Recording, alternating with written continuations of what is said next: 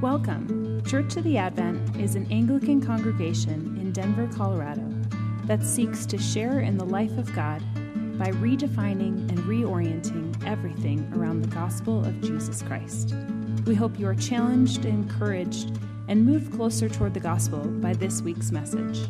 So, over the next four weeks, I am doing a series, somewhat awkwardly called Life in Christ, colon, Rhythms. That's the best I could do. Uh, I thought about uh, rhythms of life in Christ, but it just, I don't know. St. Luke and I are going to prescribe to you four rhythms over the next four weeks of a vitalized spiritual life. Those rhythms are going to be this morning robust worship, next week, true formation, and then healthy community, and then redemptive mission.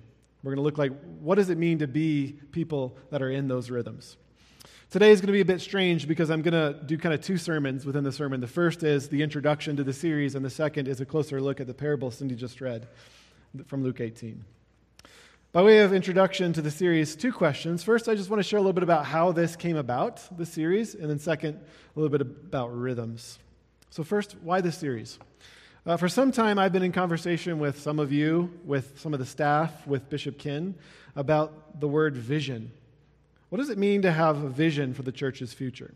Now, on the one hand, I think vision is absolutely critical. We must have a true north to guide us, a compelling answer to the question, why do we exist and where are we going?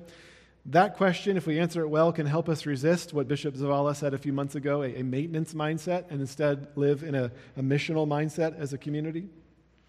On the other hand, my own experience of the word vision, I have a little baggage around it. And part of that baggage is that my own life, maybe you can relate to this, my sense of the future has always been much more of a lamp with a few steps ahead at my feet than a floodlight going like way into the five year future. I was once discussing this tension with our bishop, Bishop Ken. Hopefully, you got a chance to hear from him or meet him last week. Um, and he gave me some language that really deeply resonated with me. He said, When I was a pastor at IAC and people would ask me, What's the vision of your church? Vision, vision, vision. He would say, I would respond, To be the church. And that's when I knew I loved my bishop. It, it resonated with me because I have become really disillusioned. And I've been a Christian for a long time, and I've been in Christian environments for a long time, and a lot of different churches.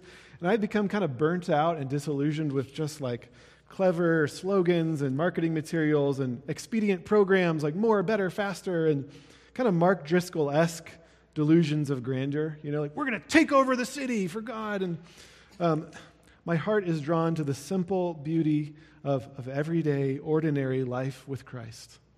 That's, that's why I'm an Anglican. Um, I was processing all this with a spiritual director who then offered me, I think, a, a helpful reframe. He said, Jordan, to put, to put being before doing, which is what I'm saying, being God's people before doing stuff, to aim at everyday, ordinary faithfulness to Jesus, that is a vision. And I relented. Okay, you're right. That's the vision. Still, I do prefer the language of mission over vision because a, a, vision does aim at a really clear destination, which is good. Nothing against that.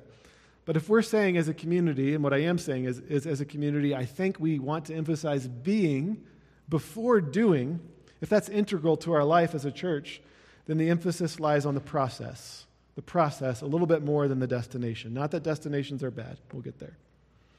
Okay, now, another development. That's kind of one category. I was taking all these thoughts and reflections and conversations into a website refresh that we did recently, and that proved to be a very helpful exercise because it forced me to take all these things swirling around and put them on paper for the world to see. Um, so, just a concise summary of some of this stuff. So, I came up with some language that I think honors Advent's history and ethos while also making space for my own sense of at least what this year the Lord is kind of inviting us into. Um, and here it is. You've heard it before. This is not new for some of you, but next slide. To be a people who receive and reorient everything around life in Christ. So, who receive life in Christ, and then who reorient everything around life in Christ. I want you to notice the first words are to be. It's part of what I just said. We'll get to this more next week when we talked about formation. But our mission begins with to be, is because the, the basic call is actually to receive a gift that turns you into a child of God and a priest of God. It's to be, it's about your identity, and that's given to you. That is the first and primary call of you, of you, for your life. It's to be his people. This begin, we don't begin with doing or grasping or earning, but by receiving life in Christ. That is our true north. True north is life in Christ. And it is a gift that we receive through faith. And we live it out in union with Christ. How does Paul talk about salvation? It's not, it's not a kind of a, a creed that we sign off on or just a mental thing. It's not a one time decision. It's being united to Christ, crucified with Christ, buried with Christ, raised with Christ, seated with Christ. That's life in Christ. And it's nurtured as we abide in Him, primarily through what we do every week word and spirit and sacrament. And slowly, this abiding, this being actually forms us. Have any of you been to um, the Narrows in Zion National Park? Some of you, all of you have been to some sort of beautiful canyon, Grand Canyon maybe. As we abide in the Word and Spirit and sacraments, we are shaped slowly over time like water shapes rock. And then our doing actually flows with integrity from who we really are. And I think we're seeing today that so often the church gets itself in trouble when we're just anxiously doing stuff and we haven't actually been formed in Christ's likeness genuinely so that our doing flows from who we really are. So we're using this language of receiving and then reorienting everything around him. Slide four, please. To reorient everything around life in Christ. What does that look like? That is this series. What does it look like? It looks like robust worship, and it looks like true formation and healthy community and redemptive mission. Okay, second question why rhythms? Eventually, the good bishop and I, we were conversing some more about different things, and he gave me some more language that I really appreciated. He said, Okay, if people insist, my vision is to be the church, but more helpful in his mind was a discussion of values, because what does that actually look like practically? He said, I'm more values driven than vision driven. the invitation of this series is at least, hey, good to see you, Rose of Ears. Welcome down from the mountains.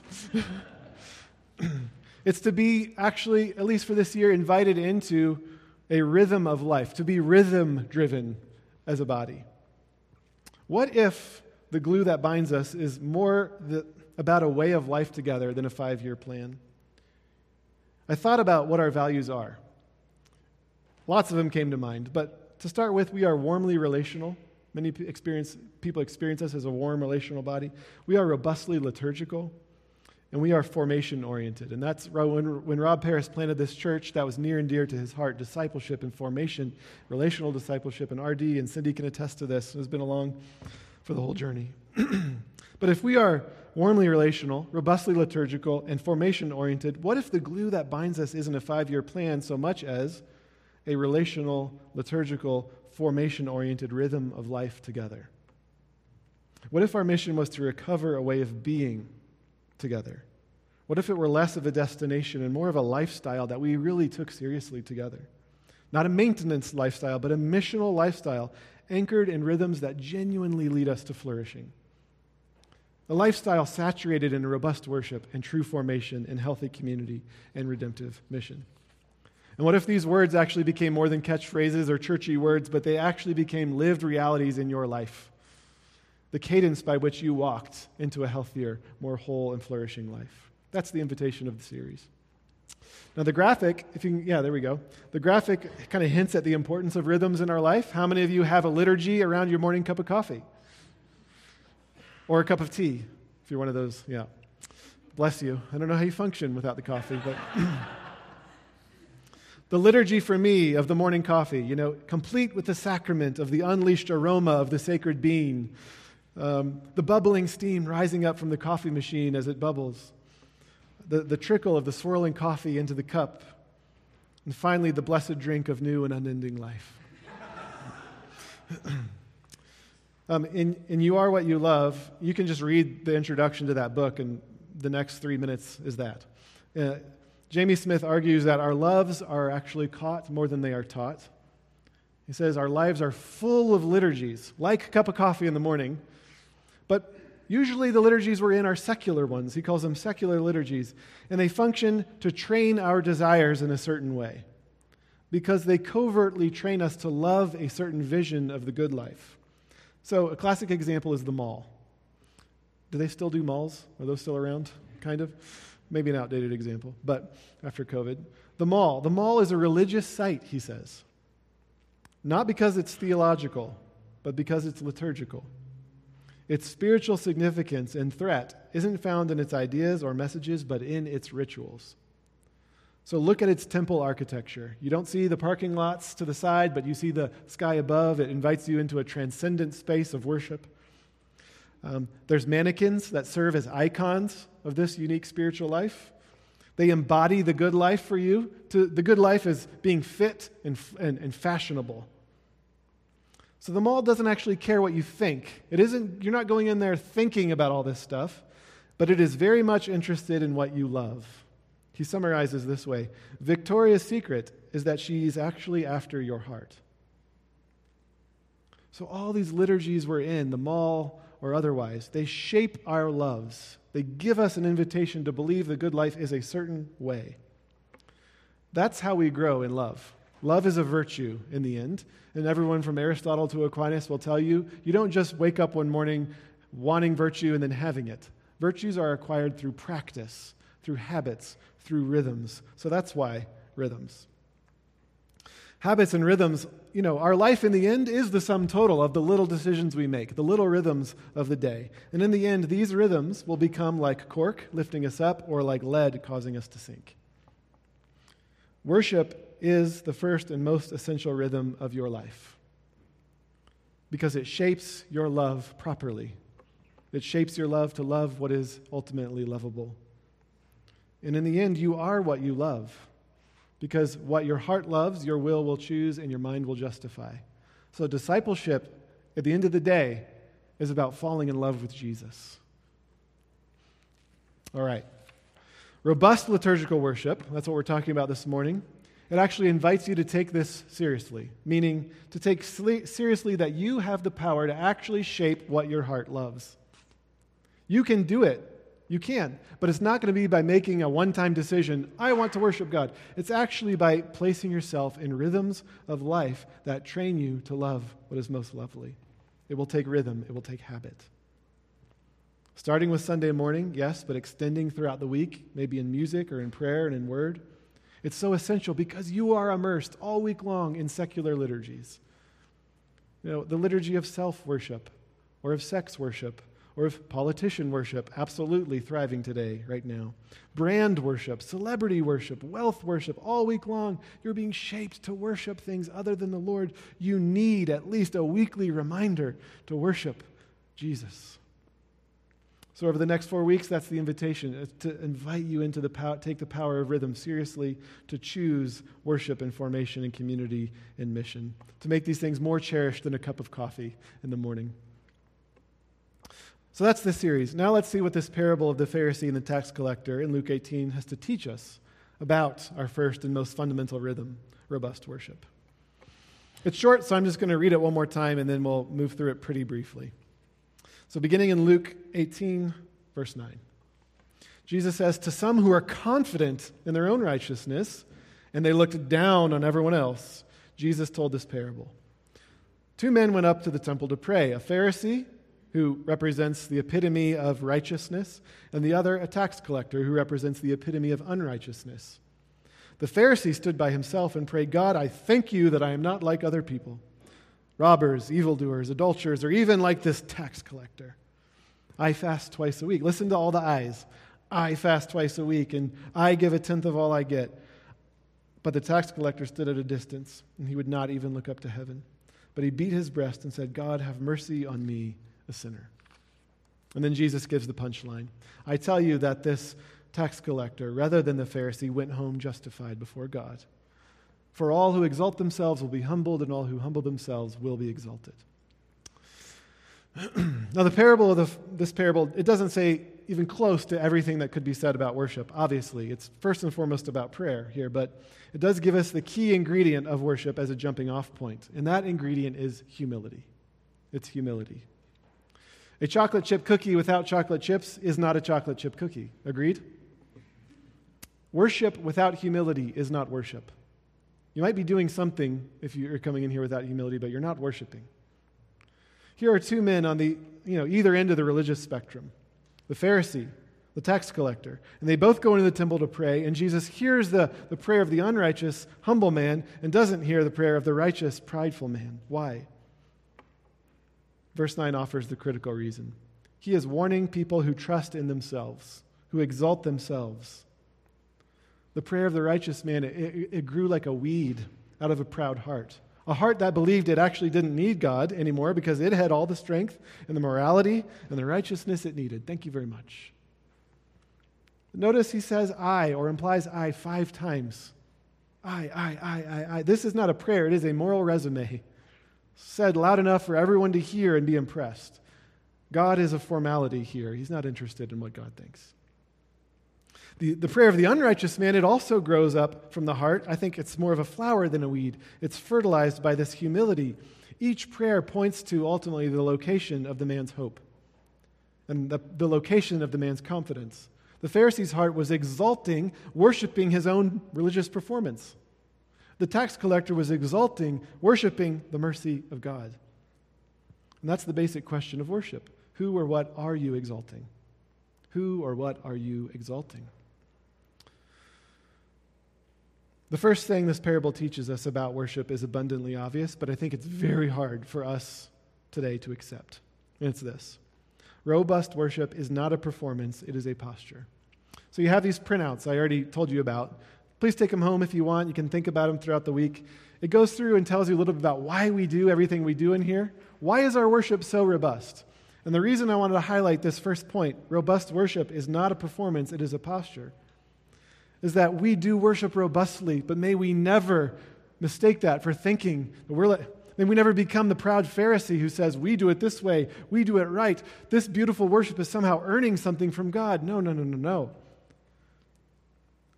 From beginning to end, our liturgy is about inviting you into a rhythm that you need God.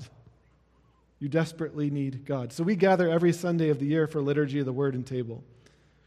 Our practices are rooted in the ancient worship of the church. We sing, we pray, we confess, we eat, we're sent, we ring bells, we kneel, we cross ourselves, we pass the peace. Throughout the year, we, we gather for lament services or Taizé services or, or prayer and worship services. Why? We worship robustly for the same reason that we, you know, weddings and funerals are ceremonious. Why? Because they're sacred. Emmanuel, God with us. Do we believe it or not? We take seriously the presence of God. He is present, forgiving us, feeding us. How couldn't we worship robustly? C.S. Lewis put it this way He was really not, not having, in his day, there was a lot of novelty springing up, getting away from liturgical worship. He was not having that at all. Here's what he said The modern habit of doing ceremonial things unceremoniously is no proof of humility. And a lot of times people think if we just get the ceremony out of it, it's more authentic, it's more humble. Lewis says that's actually the opposite of the case. The modern habit of doing ceremonial things unceremoniously is no proof of humility. Rather, it proves the offender's inability to forget himself in the right and his readiness to spoil for everyone else the proper pleasure of ritual. Still, there is a danger in liturgical worship, and it's this it's that we let our rich, robust worship become a performance, like that of the Pharisee. May our worship flow as a footnote from the genuine awareness that we are at God's mercy. That the fundamental reason we gather here is to come and kneel and beat our breasts and say, Have mercy upon us. And everything else we do is a footnote to that. This is why the first words of my mouth in the morning are not, I'm so glad you're here. Fill out the Connect card. Blessed be God, Father, Son, and Holy Spirit. Immediately pointing you to the Lord. And then right away, Almighty God, to you all hearts are open, all desires known. It's about the heart. It's not about coming in, it's about. So that's why our rhythm of worship is anchored in the posture of the tax collector. We come in weekly to beat our breast and ask for mercy, not to offer him a performance. May, may it never become that for us here. Okay, maybe you're right, Jordan, but why? How, how does this work? Why is worship essential to a vitalized spiritual life? I just want to offer you two quick reasons. First, it is not a matter of if you worship something, but what or who you worship. And second, Emerson's law. Ralph Waldo Emerson put it this way we are, what we are worshiping is what we are becoming. What we are worshiping is what we are becoming. So, on the first point, it's not a matter of if, but what or who. David Foster Wallace, who isn't a Christian, he summarized it perfectly. He said, In the day to day trenches of adult life, there's no such thing as atheism. Everybody worships. The only choice we get is what do we worship? And, he says, pretty much anything you worship will eat you alive. So if you worship money and things, if they are where you tap into real meaning in life, then you will never have enough. If you worship your own body and beauty and sexual allure, and you will, then you will always feel ugly. And when time and age start showing, you will die a million deaths before they finally plant you in the ground. If you worship power, you will feel weak and afraid, and you will need ever more power over others to keep that fear at bay. If you worship your intellect, being seen as smart, you will end up feeling stupid and a fraud and always on the verge of being found out. Everybody worships. The only choice is what or who. And pretty much anything you worship aside from the Lord, who alone is worthy of worship, will eat you alive. Second, Emerson's law is that what we are worshiping, we are becoming. I just want to prove that with an example or, or illustrate it with an example. The lives of two men. On the one hand, the evolutionary scientist Charles Darwin. He once wrote in his autobiography this He said, My chief enjoyment and sole employment throughout life has been scientific work. From this work, he added, I am never idle. It is the only thing which makes life endurable for me. Okay, what effect did this singular exaltation of scientific work, this worship of science, have on the person that Darwin became? He goes on Up to the age of 30, poetry gave me great pleasure. I took intense delight in Shakespeare. But now, for many years, I have found it so intolerably dull that it nauseated me. My mind seems to have become a kind of machine for grinding general laws out of large collections of facts. This loss is a loss of happiness. I have become a withered leaf for every subject except science. A withered leaf. What he worshiped, he became. This phrase kind of rang in my mind this morning as I drove to church and saw the leaves blowing across the road. I watched them scatter, powerless and dying, subject to the wind. Now consider Emerson's work in the life of another genius, Jonathan Edwards. At age 19, Jonathan Edwards wrote, Resolved to cast my soul on the Lord Christ to trust Him and confide in Him and consecrate myself wholly to Him. In other words, to make my life a rhythm of worship unto Him. Later on in his life, he was reflecting about this decision. And he said, This decision brought an inexpressible purity and brightness and peacefulness and ravishment to the soul. In other words, it made my soul like a garden. Thaddeus Williams compares these two men in his book Reflect, and he concludes this Two gifted men one became a withered leaf, and the other a garden. What was the difference? The object of their ultimate devotion shaped the very different kind of men these two became. So, what is the object of your ultimate devotion? It isn't that God arbitrarily likes humility. He doesn't arbitrarily like us to humble ourselves and exalt Him. It's not, it's, it's not like our worship of Him fuels some sort of narcissistic fire in God. Not at all. It is that the God who created you is the only one worthy of your worship, the only fitting recipient of your worship, and any other object of worship will bend you and dehumanize you and debase you and addict you and ultimately enslave you. The Pharisee, then, is a really good warning for church folk like, like me, who are relatively wealthy and educated and powerful, people who like church and liturgy, you know, like us. Because, listen, it is possible to worship the wrong God, like science or sexuality or the self, good things, but not ultimate things. It's possible to worship the wrong God, but it is also possible to worship the true God the wrong way. That's what the Pharisees doing by putting religious performance before humility of heart. One of the best ways to know that you are doing this, you're worshiping maybe the right God the wrong way, is to You'll notice in your life you are increasingly like the Pharisee, standing off and looking down at others with contempt. Do you have contempt in your life? You know, having exalted yourself, you become bent in on yourself. And a way to tell that that's happening is you're probably growing to be a less forgiving person, a more judgmental person, uh, more easily offended, more contemptuous towards those who don't perform to your standards. And you'll find in more and more of your relationships there's a fracturing because you think of yourself as superior. It probably means you haven't quite come into touch with a God who you've come before and beat your breast and said, Have mercy upon me. Because there, there's level ground between you and others, isn't there? So, conversely, one of the best ways to know you're living in rhythms of truly worshiping the true God in humility is if you are becoming like Him more and more merciful.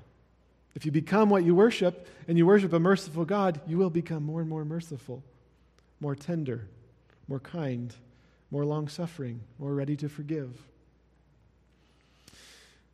Well, perhaps this is where, like me, you start to feel a little twinge of conviction. Certainly, there are ways I recognize that I'm not becoming more kind all the time. Oh, man, okay, well, what do I do with that? It's discouraging, it's convicting. To which I say, exactly, if you find yourself there. Because Jesus came for the selfish and the sick, like you and me. So let that conviction come. Don't, don't drive it away. Get honest. Let it come. And then let the conviction come that Jesus welcomes sinners. And that all you have to do is get on your knees and beat your breast and say, Have mercy upon me. I am not worshiping you humbly.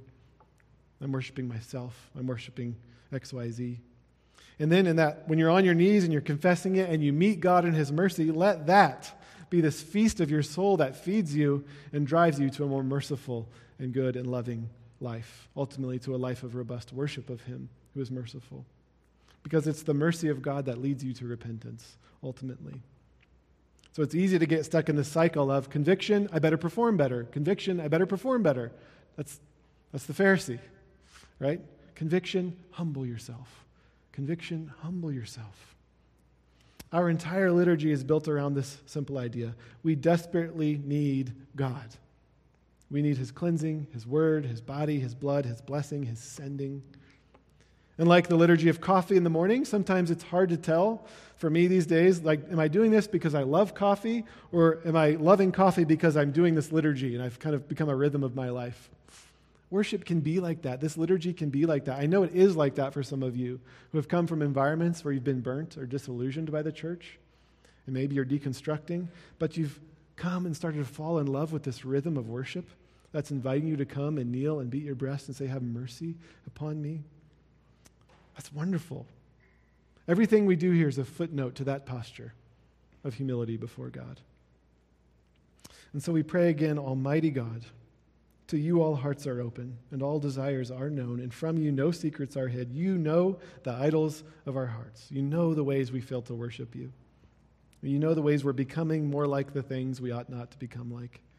Would you cleanse the thoughts of our hearts by the inspiration of your Holy Spirit? That we may learn to perfectly love you and worthily worship your holy name through Christ our Lord. Amen. Thanks for listening. We encourage you to take a moment to reflect on what God might be saying to you through what you just heard. For questions, additional information, and resources, please visit adventdenver.com.